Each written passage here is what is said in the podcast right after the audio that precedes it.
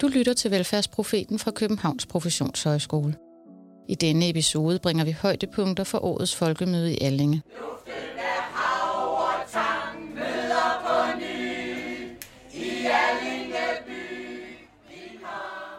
Bag mikrofonen finder du Stine Raab Broselius og Lotte Andersen. Børn og unges trivsel og velfærd var igen et hit tema ved folkemødet.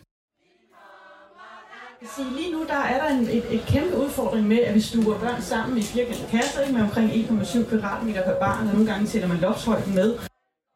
40-50 procent af kvaliteten i daginstitutionerne er ikke tilstrækkelig eller dårligere.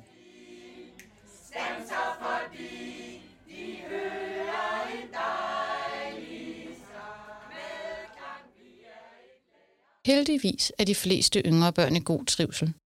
Men i takt med, at barnet bliver et ungt menneske, falder deres trivsel, viser en undersøgelse foretaget af VIVE fra 2022.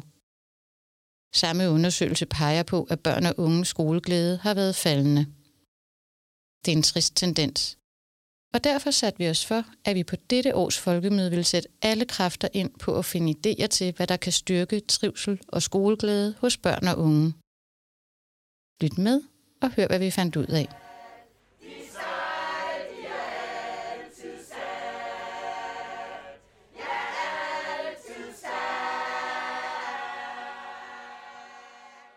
Allerførst skal du høre et bud på, hvordan børn og unges livsbetingelser og trivsel ser ud igennem øjnene på en 16-årig. Jeg tror, jeg oplever mistrivsel som værende et rigtig sådan fluffy begreb. Altså fordi det er noget, som de der voksne taler om, og vi mistrives, og vi unge vi har det dårligt, og det har vi jo også. Der er der også noget i mig, der nogle gange siger, uh, altså hvis jeg bare lige kunne spole tiden frem til, at jeg blev 30 år gammel, så ville det måske være meget lettere det hele. Øh, jeg tror tit, så bliver mistrivsel gjort til noget, som, som er lidt uforståeligt for, for os unge, fordi vi oplever jo bare, hvordan det er inde i os selv. Jeg tror, der er rigtig mange, der går med en, med en følelse af, at der er noget, der er svært inde i. Samtidig så tror jeg også i hvert fald, at jeg selv oplever sådan en form for sådan alting, det, det handler ligesom om mig. Altså, alle andre har bare har styr på deres shit, hvor at, at det kun er mig, der gør alting forkert. Øhm, og så tror jeg også, at jeg oplever, at der er rigtig mange voksne, som har, har mange mål for, for os unge. Altså, vi skal nå en hel masse ting. I skolen skal vi hele tiden nå, vi skal hele tiden præstere, og vi har nogle, altså et bestemt pensum, som vi skal øh, leve op til, og der er nogle lærere, som skal, skal nå igennem det pensum osv. Og, og så har vi stor mangel på arbejdsmarkedet med sygeplejersker og skraldemænd, så det er vigtigt, at vi unge også sørger for, at det selvfølgelig er den vej, vi går. Samtidig får vi også at vide, at jamen, det faktisk er gymnasiet, der er det bedste, men alligevel så skal vi også huske på, at man kan jo også godt det andet. Så der er rigtig mange voksne, som har, har mange sådan ambitioner for, hvor vi skal hen. Øhm, og der var en af mine venner, der sagde til mig her forleden, at, at jo, vi unge, vi er fremtiden, men vi er godt nok også nutiden. Og der tror jeg måske nogle gange, at det er vigtigt at huske på, at jamen, hvordan sørger vi for, at vi unge også har det godt øh, sådan lige nu. Stemmen, du hørte her, er Vilja Blankholms. Hun er frivillig hos Danske Skoleelevers Landssekretariat. Hende mødte vi på rutens allerførste stop, børnescenen, hvor Playful Learning var værter for en samtale om, hvordan vi kan skabe stærkere fællesskaber, hvor flere børn og unge har mulighed for og lyst til at være med. Senere mødte vi igen den 16-årige Vilja Blankholm, og vi fik lejlighed til at spørge hende lidt mere ind til, hvordan hun oplever børn og unges livsbetingelser. Det der mål, ideen om det mål, som der hele tiden skal være for en. Øh, jeg tror, det er rigtig godt, at der er nogle mål. Jeg tror, det er rigtig godt, at man øh, har noget at kæmpe for, noget at stå op til osv. osv. Men, øhm, men det der med, at vi hele tiden ligesom skal, skal være et resultat, eller være et tal, eller skulle øh, præstere i målinger. Nu skal vi, vi måles både i, øh, jamen, hvordan går det i fællesskab, hvordan går det socialt, hvordan går det fagligt, hvordan går det, altså alle steder. Og det tror jeg, det er fint, det er godt, at vi er opmærksomme på alle faktorerne. Men, men ja, i gamle dage, jamen, der var det jo bare, ja, hvilke karakterer, eller hvordan går det i skolen, og så er det ligesom det, der er. Så den der hyperfokusering på, at at jo, man skal ikke bare være god i skolen, man skal også være god øh, socialt, og man skal være øh, god personligt. Det er også en vurderingsfaktor i UPV'en, altså undervisningsmiljø, øh, parathedsvurderingen. Jeg bliver altså også lige nødt til at spørge til det der med de sociale medier, fordi der jo, altså, vi hører jo også, at de voksne, der bekymrer sig om jer unge, at de også peger meget på de sociale medier og digitale platforme som synderen. Mm.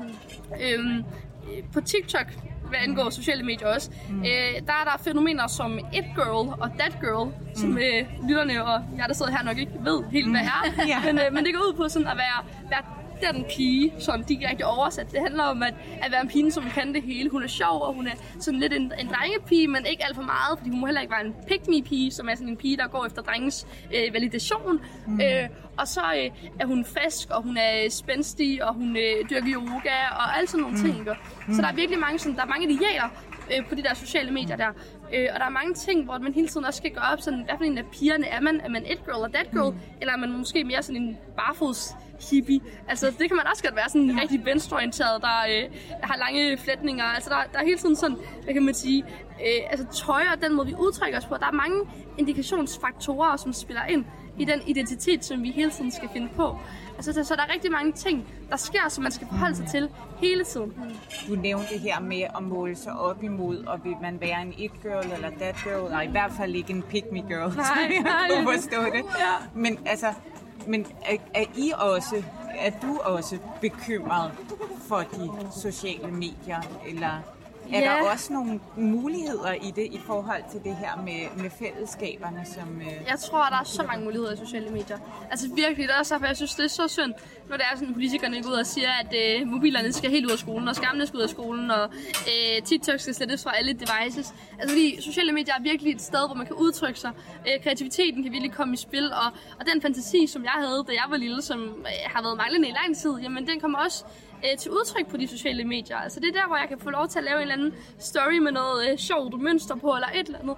Øh, så jeg synes virkelig, det er synd, øh, hvor meget vi også bruger sociale medier som søndebuk. Hvor jeg tror virkelig, det er vigtigt at anerkende, at der både er, er gode ting, og der også er, er dårlige ting. Ja. Øhm, men jeg tror, at, at for rigtig mange unge, øh, hvor at, at fællesskaberne i klassen for eksempel bare øh, clasher fuldstændig hjemme, så er de sociale medier en, en nødvej. Altså en, her har du faktisk et andet sted. Det er ligesom en nødudgang, hvor man kan gå ud, og så kan man have et fællesskab der. Altså så øh, kan man tale med Anna fra Australien, som også elsker at spille Fortnite, eller man kan øh, få en øh, ven i Frankrig, som kan lære en at tale fransk. Altså det, det tror jeg virkelig er vigtigt, at vi også anerkender, at der er vildt meget potentiale derinde. Øh, især når det er sådan, at status quo jo bare er, at der ikke er nogen øh, særlig rummende klassefællesskaber ude i, i Danmark, desværre. Så tror jeg, det er vigtigt at forholde sig til den øh, virkelighed, som vi er i, at jamen, så kan vi ikke fjerne de sociale mediers fællesskab, altså fordi så, altså, så tager vi bare den mulighed væk, og det gør jo ikke noget gavn overhovedet. Udover Vilja, så deltog professor og leder for Center for Ungdomsforskning, Nomi Katznelson, også i samtalen hos Playful Learning. Her er hendes bud på børn og unges livsbetingelser i dag. På en eller anden måde, så vi er nødt til at, at have reduceret det her mistrivselsbegreb. Vi skal ikke løse alle de menneskelige problemer, eller for den sags skyld bilde børn og unge ind, at et liv, øh, at, at, at det vi skal stige imod, det er et liv uden dårlige negative følelser. Men vi har nogle ting, som bekymrer mig. Øh, vi har problemer med, at der er for meget tempo, der er for meget pres, der er for meget med, at børn og unge skal hele tiden øh, være i gang med at gøre sig klar til det næste, blive parate til det næste, kvalificere sig. Der er sådan en syge i hele vores uddannelsessystem. Øh, så der er masser af ting, som, øh, som jeg synes, der er galt og skal gøres noget ved.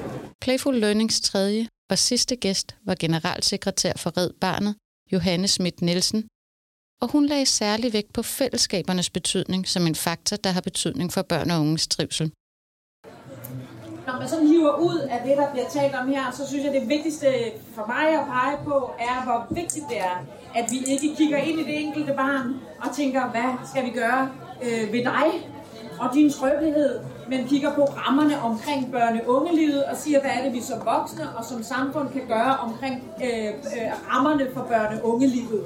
Altså, den der, øh, øh, altså det, som handler om at sørge for at skabe nogle vildt gode fællesskaber i skolen og i klubben og alle de andre steder, som gør, at man kan håndtere den der følelse, vi alle sammen får en gang imellem med at stå udenfor, øh, fordi man ved, at man hører til et sted. Altså, og, og, og vi ved også fra forskningen, at den vigtigste sådan, beskyttelsesfaktor imod mistrivsel, øh, det er, at man øh, øh, oplever at høre til i et fællesskab.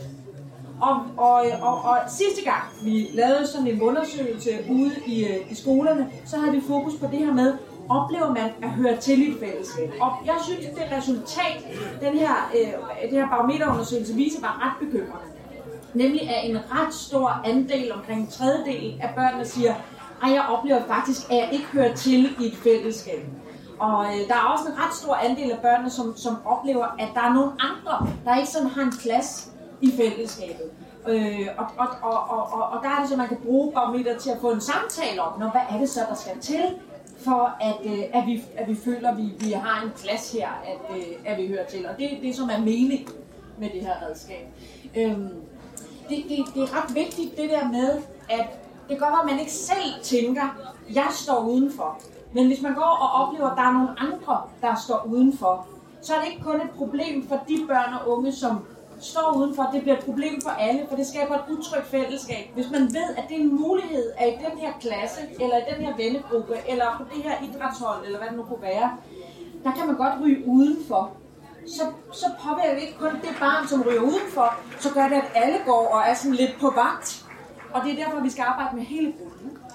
Og øhm, øh, øh, som sagt viser både vores undersøgelser og en masse andre forskning jo, at det her med øh, mistrivsel er tiltagende i de større klasser.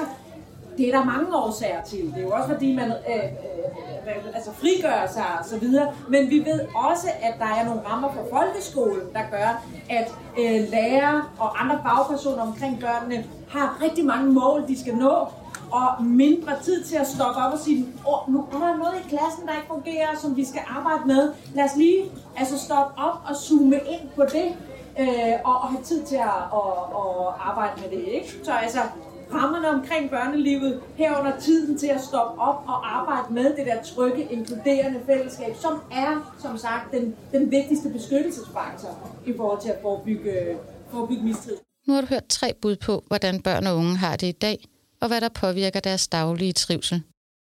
Men hvordan kan man skabe bedre rammer for børnefællesskaber? Det havde Johannes Schmidt Nielsen et bud på.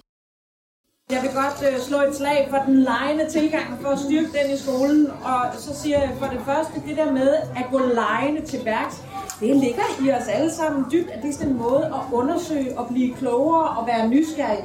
Så, øh, så det kan noget i forhold til at lære.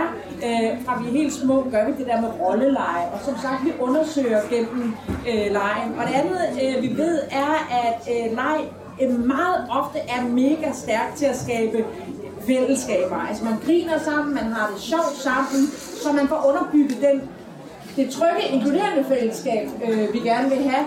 Og det tredje, som vi skal blive meget bedre til, nemlig inddragelsen. Lejen og den lejende tilgang er jo karakteriseret ved, at man ikke bare sidder og lytter, men at man faktisk er med. Og så sådan en lille, umiddelbart måske banal pointe, men i, i, i, i, i rigtig mange af de aktiviteter, vi laver, arbejder vi med øh, konkurrencefri lege. Altså nu, Playful Learning er jo rigtig meget omkring at have en legende tilgang. Ikke på sådan en måde, som børn tænker leg, fordi leg er jo for børn, at man får lov til at bestemme selv. Sådan er det ikke nødvendigvis i skolen, men en legende tilgang. Noget af det, der er afgørende der, det er at sige, og lad os gøre det på en måde, hvor der ikke er en, der vinder, hvor det handler om. Og så, det kan lyde sådan helt sådan old school, øh, øh, øh, øh hippie-pædagog-agtigt. Jeg har købet vokset op i buffelskab, men øh, det taler jo fuldstændig ind i både forskningen, men altså også den der oplevelse af, at skulle præstere, præstere, øh, præstere. Selvom der var generelt enighed blandt gæsterne om, at fællesskaber kan bidrage til at styrke børn og unges trivsel, så er det ikke et mirakelmiddel, der kan løse alt, fortæller Nomi Katznelson, som netop har afsluttet en stor undersøgelse om børn og unges fællesskaber. Vi har lige øh, lavet en kæmpe stor undersøgelse om unges fællesskaber. Og det vi, øh, det vi finder, er der, hvor kan man sige, hvis man skal gå efter øh, oplevelsen, altså øh, den mistrivsel, ikke som den enkeltstående oplevelse af, at man er udenfor, eller at det er svært, men som den gentagende, vedvarende oplevelse af, at man er usynlig, eller at man er for synlig, eller at man hele tiden er på overarbejde. Altså man skal hele tiden øh, øh, gøre sig fortjent til at være med, for eksempel. Det er også en svær position at have.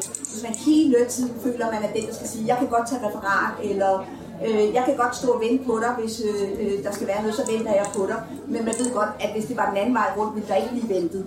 Øh, altså hvis man hele tiden er den, der skal... Der er nogle svære positioner i fællesskaber, og jeg tror, det den viser den undersøgelse, det er, at der, hvor vi bliver nødt til at blive bedre, og det er jo meget lærerne, øh, ind i, i skolerummet. Der, hvor vi er nødt til at blive bedre, det er, at et, et, så skal vi passe på med at tro, at fællesskaber bare i sig selv løser alle problemer. For det gør de ikke. Altså hvis man har det svært, så har man det typisk mega svært i fællesskaberne. Og så er fællesskaberne faktisk med til at producere øh, en social mistrivsel. Så man skal lade være med at tage for givet, at fælles, altså vi er med på den her forestilling om, at fællesskaber, så er alt øh, løst. Så det er den ene ting, man skal. Og det andet er, at man bliver nødt til at arbejde, og især tror jeg faktisk, hvis jeg var skolelærer i morgen, øh, så tror jeg, jeg ville arbejde med, hvordan grupperne, de grupper, der laves i skolen, de mindre grupper, ikke så meget de store øh, øh, øh, fællesskaber på skolen, men grupperne, hvordan de fungerer, og hvordan man får arbejdet med, at alle de positioner, der er i, i en gruppe, og i de grupper som børn og unge, børn og unge er i grupper konstant. Grupper fylder bare så meget, øh, og jeg tror, det er der, vi skal blive bedre til, som dem, der er voksne omkring, at sørge for, at de er rummelige, og at, øh, at det er nogle ordentlige værdier, der styrer i grupperne, og at der er faktisk nogen, der opdager, især de digitale grupper også, den der, altså, hvad foregår der egentlig der? Øh, er der plads til, at alle kan være der, eller er der nogen, som bliver ved med at være i udkanten? Så, så tror jeg, sgu, der skal nogle voksne til at få øje på, at her er der bare den her Øh, unge, der bliver ved med at være der, så skal vi altså skaffe et alternativt fællesskab, eller vi skal ind og arbejde med dem, der styrer det fællesskab, eller bestemmer mest i det. Øh, hvordan, kan det, hvordan kan kulturen ændre sig, og sådan noget. Det, det vil jeg gå ind i øh, og gøre noget ved. Det her med de vanskelige fællesskaber, det drøftede vi også med Vilja Blankholm fra de danske skoleelever. Og nu er det ikke, fordi du skal være ekspert på alt, ja, bare fordi at vi har fået Men det vil jeg ellers gerne, altså. Men øh, jeg hørte dig til en speak, hvor du sagde, at øh, der, når du havde haft de her øh, momentvise oplevelser af ensomhed, mm. så var det sjældent, når du var alene. Ja. Men det er faktisk, når du var sammen med andre. Og det tænker jeg, at øh, det kan mange genkende, også hvis man er en vennegruppe, at der kan være hierarkier, eller mm. altså det kan også være vanskeligt, også blandt, hvad skal man sige, gode venner, eller etablerede fællesskaber, ja. kan der jo også være alle mulige roller eller positioner og magtspil. Altså, hvordan, øh, hvordan kan man altså, arbejde med trivsel og fællesskaber, og så også have plads til det her, at fællesskaber nogle gange for nogen i en periode i hvert fald nærmest kan være en belastning at deltage i?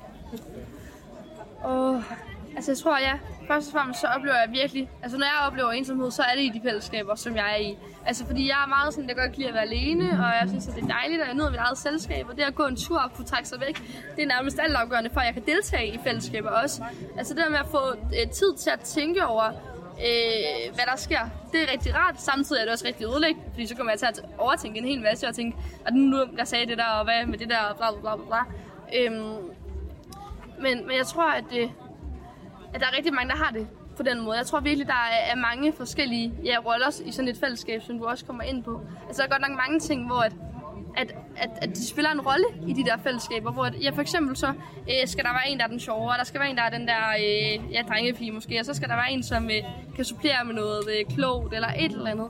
Altså, det, der er godt nok også meget, hvor man som ung ligesom skal, skal vælge, hvilket fællesskab har man lyst til at være i, og hvem har man lyst til at omgås med.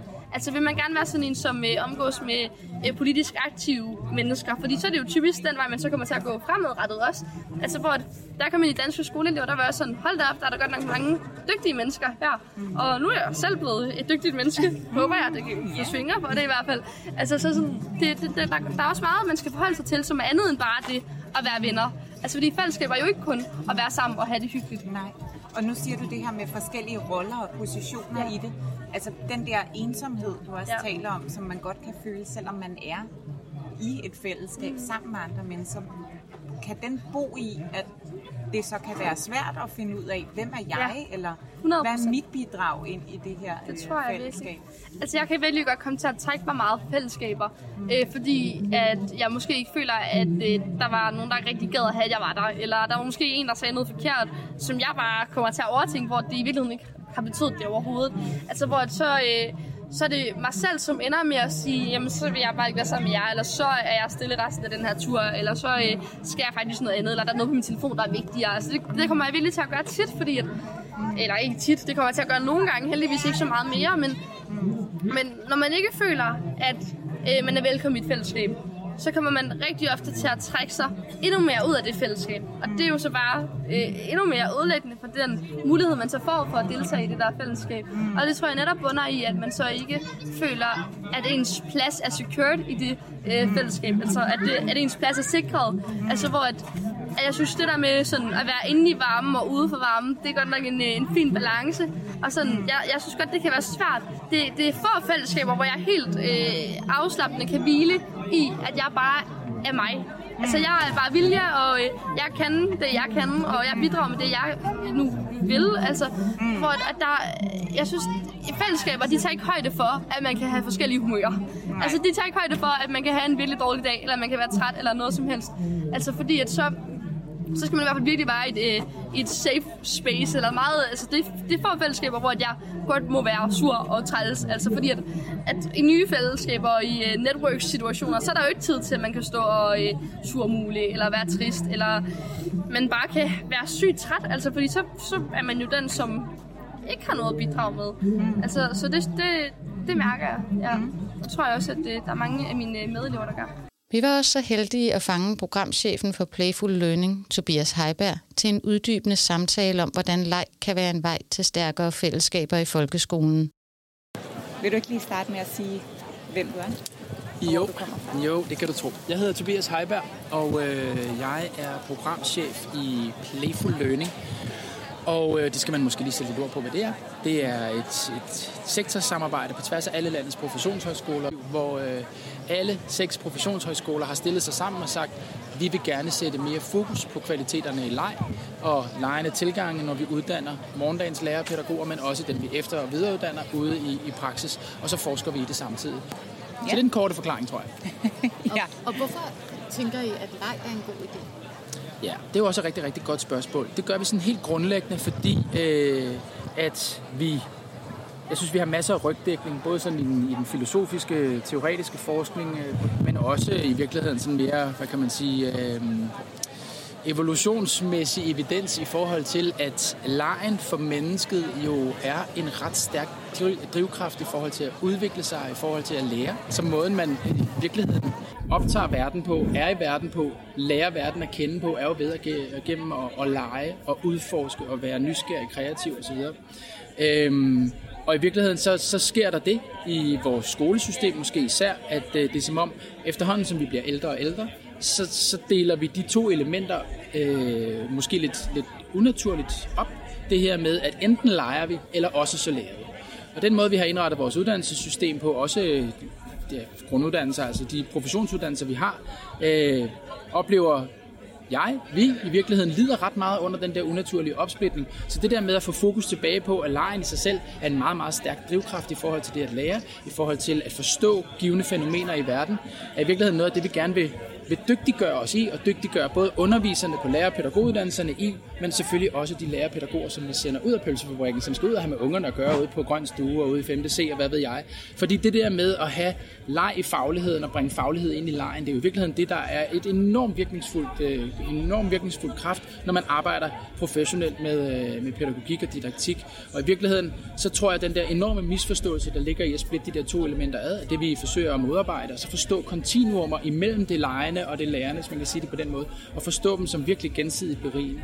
Øhm, og øhm, det er jo i virkeligheden det, der gør, at vi så har bygget et helt program, hvor vi så prøver at sige, det er ikke bare noget, vi render og taler om, eller holder dyre oplæg om. Det prøver vi at implementere simpelthen i, øh, i undervisningen i morgen, både ude i skolerne og på vores professionsuddannelser, men også ude i daginstitutionerne. Jeg tænker, at de fleste af os, når vi hører ordet vej, så forbinder vi det med noget rart og lystfuldt og socialt. Men vi ved jo også, at, at der er nogle børn, der har lettere ved at gå ind i leg end andre. Så hvordan sørger man for, altså, at, øh, at alle børn får plads i den her leg, at øh, de børn, der i forvejen er på kanten, ikke bliver yderligere udsat, hvis man inddrager legen Jamen, det er jo et enormt godt spørgsmål. Og øhm, det er jo i virkeligheden den faglighed, vi forsøger at øve os i. Jeg tror, noget af det, vi skal holde rigtig skarpt øje med, det er at tro, at lejen bare kan være sådan sukker på broccolien, der frelser alting, eller sørger for, at alle er inkluderet. Nej, lejen er også modbydelig, den kan være ekskluderende og sådan noget. Men det at forstå fænomenet, er jo formodentlig hele nøglen til netop at undgå noget af det, som vi måske så tidligere i reformpædagogikken og i 70'erne, hvor der var nogle af de samme pædagogiske tendenser, men hvor vi ikke havde øjnene skarpt nok rettet imod dem, der måske har svært ved at være i lejen, eller har svært ved at være i undervisning, som kan være kaotisk eller uklar, eller hvad ved jeg. Og det, jeg kan jo ikke svare en til en, hvordan vi undgår, undgår det, men din pointe er absolut væsentlig, når du stiller spørgsmålet, fordi det er jo det, vi skal have øjnene rettet imod. Hvor er det, lejen ikke slår til, eller hvor er det svagheden i det, lejene ligger. Og det er, jo, øh, det er jo absolut væsentligt også at forstå, og det er egentlig der, jeg bliver rigtig lykkelig over Play for Learning indimellem, fordi det ikke er den der sådan farvelade af, af børn i alle farver, der ligger i bunker og kun har det skønt, som om at man kan, kan frelse hele verden med, med leg. Nej, det er overhovedet ikke det, der er pointen. Men det er at forstå fænomenet, så man kan bruge det pædagogisk didaktisk, så vi netop også kan, kan fange nogle af de der unger, du taler om. Det må være mit svar, og i virkeligheden er jeg ikke den bedste til at svare på det over tid, fordi det er i virkeligheden de praktikere, der står med det til dagligt, der vil have de bedste forudsætninger for at arbejde på den måde. Og det er jo det, vi forsøger at give dem en, en så god ramme som muligt for at kunne, kunne udforske og kunne arbejde med. Så det er også lidt nysgerrig på, vi ved jo, at folkeskolen bliver mere og mere læringsmålstyret. Mm. Altså, og jeg, jeg tænker, det her med leg, kan der også være sådan, øh, kan det skabe yderligere usikkerhed, at vi sådan dobbelt kommunikerer til børn, at nu skal I lege, men I skal lege på en bestemt måde, eller nu skal I udforske, men I skal nå til et bestemt resultat. Forstår du, hvad jeg mener? Mm. Men jeg synes, der ligger en unaturlig opsplitning i det. Jeg synes ikke, man behøver at dobbelt kommunikere. Jeg mener, at det lejende kan være vejen af hvilken. Øh, jeg vil være fuldstændig enig i, at vi har nok øh, pumpet vores, vores folkeskole og vores uddannelsessystem i det hele taget med, med, med nogle mål for meget ikke? Øh, på den faglige horisont, og det kommer til at forstyrre for noget af det, som absolut også er vigtigt i skolen, som netop handler om stærke børnefællesskaber, og at den enkelte kan trives. Og det er der ikke så meget horisont til længere. Vi har lige siddet i en trivselsdebat her, ikke? Hvor, hvor Nomi Katz Nielsen også peger på, at, øh, at der er sådan en parathedssyge, hvor vi hele tiden fokuserer på, at vi skal sende de der unger videre, videre, videre, videre, og man opholder sig aldrig et sted. En af de ting, vi ved om lejen, det er, når vi er i god leg, og vi har den følelse af at være lejende, så er vi faktisk fordybet. Vi er til stede i det nu, vi nu måtte være i. Vi kan næsten glemme tid og sted osv. Og, og hvis man kan mime det ind i læreprocessen, så er vi jo virkelig, virkelig godt sted. Og min Øh, det, det er ikke noget, som jeg bare griber af en blå luft. Vi har de første forskningsresultater, der begynder at pege på det, man kan kalde for emergerende videnskab. Det vil sige, når man ser de her lejende tilgange, når børn sidder og leger med at fylde blæer op med vand, eller hvad ved jeg, så er det faktisk naturfaglige fænomener. Man forstår nogle af de store videnskaber gennem det lejende. Og min tese vil være, at i virkeligheden kommer du med en anden kraft og en anden tyngde og en anden fordybelse frem til det læringsmål, der måtte være stille. Så det er ikke modsætninger, det er i virkeligheden en mere kraftfuld måde at opfylde læringsmålene på. At vi så skal dæmpe dem, det er en helt anden snak, og de rammer der omkring vores uddannelsessystem ikke stiller særlig gode betingelser for at arbejde på den måde. Det, det er vi nødt til at tage dybt seriøst, men, øh, men jeg synes ikke nødvendigvis, det er en forhindring for at komme derhen. Nu hører vi også lidt mere om hernede i trivselssamtalen, at det er fællesskaberne, mm. vi skal arbejde mere med for at løse nogle af de udfordringer, der er med mulig trivselskrise, om vi så skal kalde det det, det kan vi nok også diskutere, ikke? Men, øh, men at vi skal arbejde mere med fællesskaberne, at det er noget, som lejen kan, kan bidrage til, det her med at, at dyrke fællesskaberne. Absolut. Øh, igen, det er jo ikke et quick fix, og det er ikke sådan, at hvis man arbejder alene, så render ungerne bare rundt og trives. Absolut ikke. Øh, altså, den pædagogiske faglighed er jo altid dilemmafyldt og paradoxalt. Det, er, det er altid noget med, at der er nogen, der i perioder har det svært eller vanskeligt, enten i nuet eller i længere tid ad gangen. Så det frelser det jo ikke. Men lejen er jo, er jo som udgangspunkt virkelig social.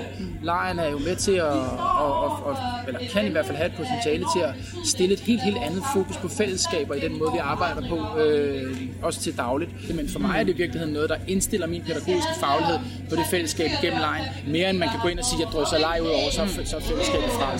Sådan fungerer det jo ikke. Og det er også derfor, at, øh, at Playful Learning i høj grad arbejder med pædagogisk professionelt. Det vil sige, at hvis vi gerne vil børnene noget godt, så er vi nødt til at forstå, at vi skal kvalificere de vigtige voksne, der er sammen med dem til daglig. Det her med lejende tilgang i undervisningen, det havde Vilja også erfaring med. Har du selv mødt nogle eksempler på det her med at blive inviteret ind i nogle lejende fællesskaber i, i din skoletid? Uh, altså jeg tror i hvert fald, jeg bestemt har prøvet noget, øh, noget praktisk faglighed, og noget praktisk nært, og noget, noget virkelighedsnært. Øh, og ja, og nok også i virkeligheden noget lejende. Altså jeg tror, vi har... Øh, vi skulle løbe på tidspunkt i matematik, kan jeg huske. Øh, så var det sådan noget øh, 5 meter distance og noget 10 meter, og så skulle vi rende ud sådan gennemsnitshastigheden. Øhm, og jeg er meget sådan boglig tænkende, så jeg var sådan, hvad filan, hvorfor skal, vi, hvorfor skal jeg spille min tid på det her? -agtigt? Men det endte med at være en, en vild fed dag. Øhm, og det er jo også virkelig noget af det, som det lejende kan.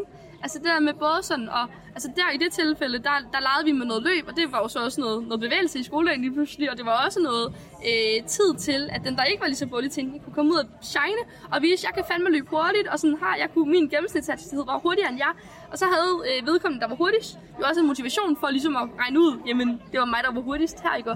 Så den der sådan helt grundlæggende idé om øh, motivation for læring, øh, den tror jeg, den er, den er vildt vigtig, og det tror jeg virkelig kan komme til udtryk i lejende undervisning.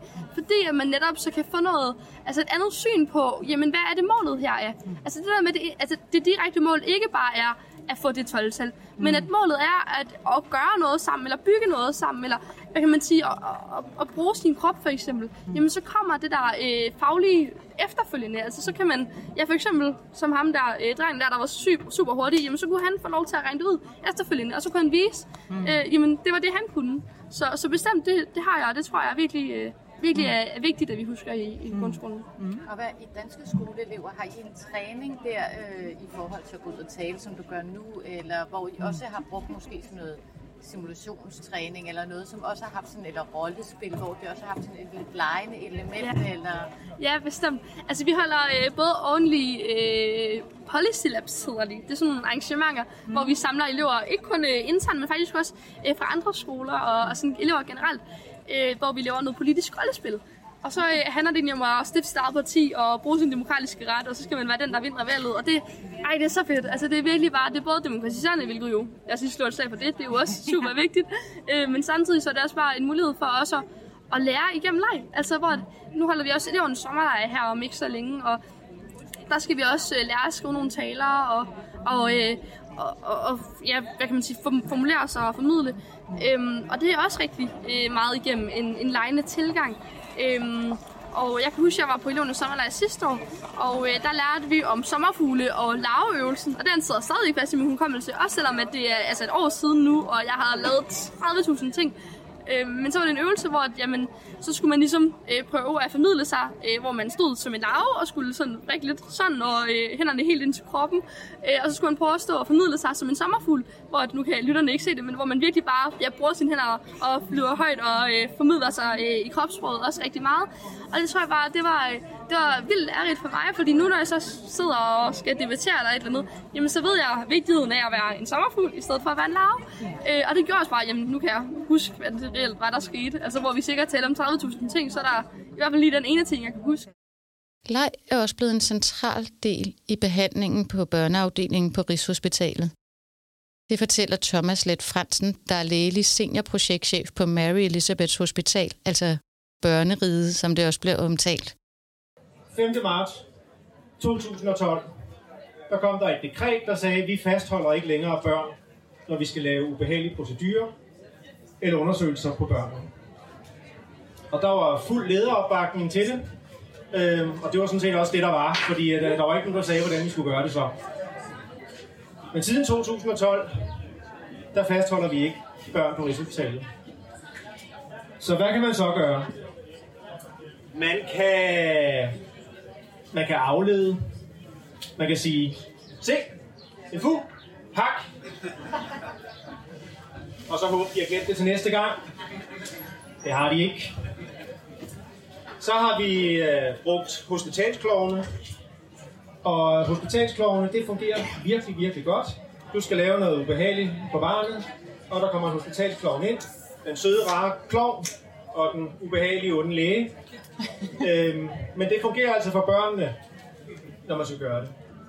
Bortset fra, når man skal gøre det klokken 22 om aftenen eller klokken 3 om natten, for der er ikke nogen hospitalsklovne. Jeg er stadigvæk den onde læge, og vi har ligesom afleveret vores relation til børnene til nogle andre.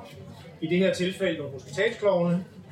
Men nu her klokken 3 om natten, eller klokken 12, eller klokken 12 om, i weekenden, så skal vi altså have en relation med det her barn. Og de her børn, dem ser vi 50, 100 gange. Så vi skal også have den relation. Derfor har de iværksat en målrettet indsats, som skal sikre, at hele børnehospitalets personale kan anvende lejende tilgange i behandlingen af syge børn. Og her giver Thomas et eksempel på, hvordan lejen kan bruges til at opbygge relationer og skabe det bedst mulige grundlag for behandling af syge børn og unge. Nu skal I forestille jer Peter på tre år. Lille Peter kommer med sin mor og far. Mor og far er bekymrede og bange. Øh, det kan lille Peter jo sagtens mærke. Så det her det er ikke nogen dag, de har set frem til. Men øh, det er også dejligt at få tingene afklaret. Men I kommer ind igennem den her indgang på Rigshospitalet. Mellem alle de her mennesker. Prøver at finde ud af, hvor det er, de skal hen. Finder det langt om længe. Kommer ind til den her fremmede mand. der sidder der. Og Peter han græder. Og øh, mor og far er ikke optimistiske med det her, fordi at øh, lille Peter han kan ikke lide lære. Så det her det kommer ikke til at gå godt, siger mor. Og det er jo, øh, det er jo allerede en god start. Så hvad gør man? Øhm, nu har jeg taget øh, sådan en lille øh, plastikglas med, med glaskugler, som I kan huske fra nogens barndom. En gul, en grøn og en blå kugle. Og så et lille plastikglas med skole. Så lille Peter han sidder på fars skød, og han græder. Og mor siger som sagt, det kommer sgu ikke til at gå godt det her. Så jeg sætter mig lidt på afstand af lille Peter med det her glas. Og øh, rasler lidt med det. Og øh, lad far holde glasset et øjeblik. Og lad far sidde og rasle lidt med det. Afleverer tilbage til mig. Jeg skruer låget af. Peter han begynder at kigge en lille smule på, hvad det er, der foregår her. Jeg giver far skruelåget. Beder far om at skrue skruelåget på.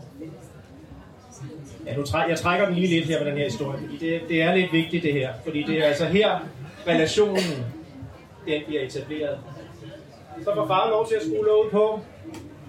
Nu vil lille Peter også gerne være lidt med. Så han øh, beder om at få, tag, få lov at have låget, og øh, at holde op med at græde nu, og prøve at sætte det på. Far hjælper ham lidt med det. Rasler med kuglerne. Endnu en gang. Peter bliver mere og mere interesseret. Jeg rykker en lille smule tættere på Peter. Og øh, han sidder med nogle kugler, kaster dem ned i, skruer nu også låget på. Nu er jeg kommet helt hen til Peter, og kan få lov at lave en undersøgelse. Og hvad er en undersøgelse? Det er, at man skal lytte på hjerte, man skal lytte på lunger, man skal kigge i munden, man skal kigge i ørerne, man skal trykke på maven. Man skal lave ting, som egentlig er sådan en overskridelse af barnets egne sunde barriere. Og øh, nu er der skabt en tryg stemning, og stille og roligt kan jeg få lov til at kigge forsigtigt i ørerne, lytte på hjertet, og nu kan jeg faktisk høre hjertet, fordi nu græder han jo ikke. Det kunne jeg jo ikke før. Jeg kunne godt have gennemført undersøgelsen før. Det havde ikke været noget værd. Det havde været en elendig undersøgelse. Og vi får lov at færdiggøre undersøgelsen, og måske er stemningen i dag ikke til, vi tager de blodprøver. Og det kan godt være en fordel. Hvis, hvis vi skal arbejde med Peter de næste to år, så kan vi godt skubbe det lige en dag. Og så lader Peter gå hjem, og Peter han siger farvel til lægen. Og øhm, er det altid, det går så let? Nej, det er det jo ikke. Så er der en masse andre metoder, vi bruger. Det kan være, at man kan bruge lattergas, man kan tage børnene på fantasirejser. Man kan lave forskellige ting, og så vil det næsten altid kunne lade sig gøre. Thomas, vi har jo lige hørt dig fortælle her om at bruge øh, lejen som øh, tilgang til at arbejde med alvorligt syge børn, blandt andet til at opbygge relationer. Du fortæller også om, det har tidligere været sådan noget, der har været både af ildsjæle, nogen der havde det i sig. Det var ikke alle. Så hvad, altså, øh, hvad siger dine kollegaer til det her nu, at det er noget, I alle sammen skal Altså, i bund og grund så er der ikke nogen af dem, der udelukkende arbejder med børn, der ikke synes, det er en god idé. Men nogle af dem har svært ved at se, hvordan det kan lade sig gøre i en travl hverdag. Øhm, men når man udfordrer samtalerne og snakker med nogen, der faktisk laver rigtig ubehagelige procedurer på børn til daglig, så, så bliver det lidt flove, når de kommer til at tænke på, hvor, hvor tit de egentlig laver grænseoverskridende ting på børn, uden at have fået dem med på det. Ja. Så de bliver opmærksomme på, at det kunne gøres anderledes. Ja. Og det lyder også som om, du, altså noget af det, du øh, peger på her indledningsvis, der er også de her ressourcer, altså at nogle af dine kollegaer kan synes, det er vanskeligt at finde tid til. Ja. Øh, tiden er knap. Og der kunne man jo godt sige, når, når ressourcerne så ikke er der, så har vi jo også alle sammen som mennesker tendens til at falde tilbage i det, vi plejer at gøre, og vaner Ja. og rutiner. Så derfor så skal, he- hvis, hvis, hvis man bare underviste de unge, for eksempel i professionshøjskolerne, så når de kommer ind på hospitalet, så vil der stå nogle ældre sundhedsprofessionelle og sige, stop det der. Ja. Hvis vi uddanner dem alle sammen så, kan de, så, vil, så er de med til at fastholde hinanden. Fordi de, de har lavet en aftale om, hvordan, hvordan gør vi det her hos os. Så det skal jo helt op. Så det er vejen mod en vaneændring? Ja, det er en total kulturforandring. Ja. Hos alle. Altså, du sige lidt om, forstå en leg? Fordi jeg tænker, at det er vel ikke leg, som det der foregår i børnehaven, eller hvad, når du snakker om leg i forbindelse med undersøgelse og behandling af børn, hvad er det så for noget? Jamen det vi har, vi har lavet nogle, øh, vi har kigget på alt, hvad der findes af litteratur rundt omkring i verden om leg på hospitaler, for at finde ud af, hvor er det egentlig, hvor er det lejen foregår på hospitaler. Og det, der kan man putte op i sådan fire områder. Der er leg, når vi skal lave ubehagelige ting, procedurer, eller det, der hedder diagnostisk undersøgelse. Det kan være scanninger. Det er en gruppe af leg. Så er der leg, når vi skal træne rehabilitering, altså genoptræning. Så er der leg, når vi skal undervise i en nyere skole eller en astmaskole. Og så er der leg, der handler om det mere traditionelt pædagogiske, nemlig at man skal bygge noget øh, agency, noget evne hos barnet til at kunne håndtere sin sygdom, hvor det bliver sådan lidt mere terapeutisk. Og så er der så den sidste kategori, som er den frie leje på hospitalet. Den har vi bare ikke ret meget med at gøre selv som sundhedspersonale, men det skal vores hospital jo også kunne. Der skal også være plads til fri leg, men øh, når vi har sundhedsprofessionelle involveret, så er det meget målrettet, det vi bruger lejen til. Jeg bliver også sådan lidt øh, nysgerrig på det her med, altså når man leger, jeg kan godt se, at, øh, at det kan skabe den her relation, men kan man risikere, at det sådan er frikvarteret for de her syge børn? At nu trækker man det pludselig ind i ubehaget, at man ligesom kommer til på sigt at stjæle børnenes leg? Det tror jeg ikke. Altså, det er jo ikke, det er jo ikke typiske lege, som de ellers ville kaste ud i, og vi har jo masser af fri legemuligheder. Øh, vi har også muligheder, hvor de kan lære nogle ting, men, øh, men der er masser af mulighed for fri leg. De ved jo godt, når de er inde i rummet med os, at det, det er jo ikke... De ved jo godt, at der skal foregå nogle alvorlige ting. Og det er jo derfor, de er utrygge, når de kommer. Så når de er inde hos os, så, så har de ikke en forestilling om, at nu skulle de have et legefri kvarter. Så på den måde, så, så, vi snyder dem ikke. Vi er ude i et partnerskab med dem. Nu kommer øh, Københavns Lærerkor og vil gerne synge en sang, så vi må hellere synge. Fantastisk. Tak fordi du havde lyst til at være med. Ja, tak. Dette var de klip, vi havde valgt fra nogle af de mange spændende arrangementer og debatter, vi deltog i på årets folkemøde.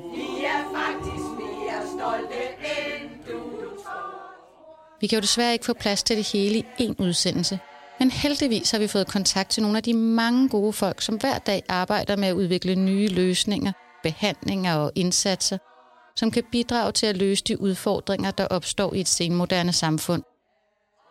Og dem vil vi invitere ind i studiet i løbet af året, så lyt med, der hvor du normalt finder din podcast. Tak fordi du lyttede med.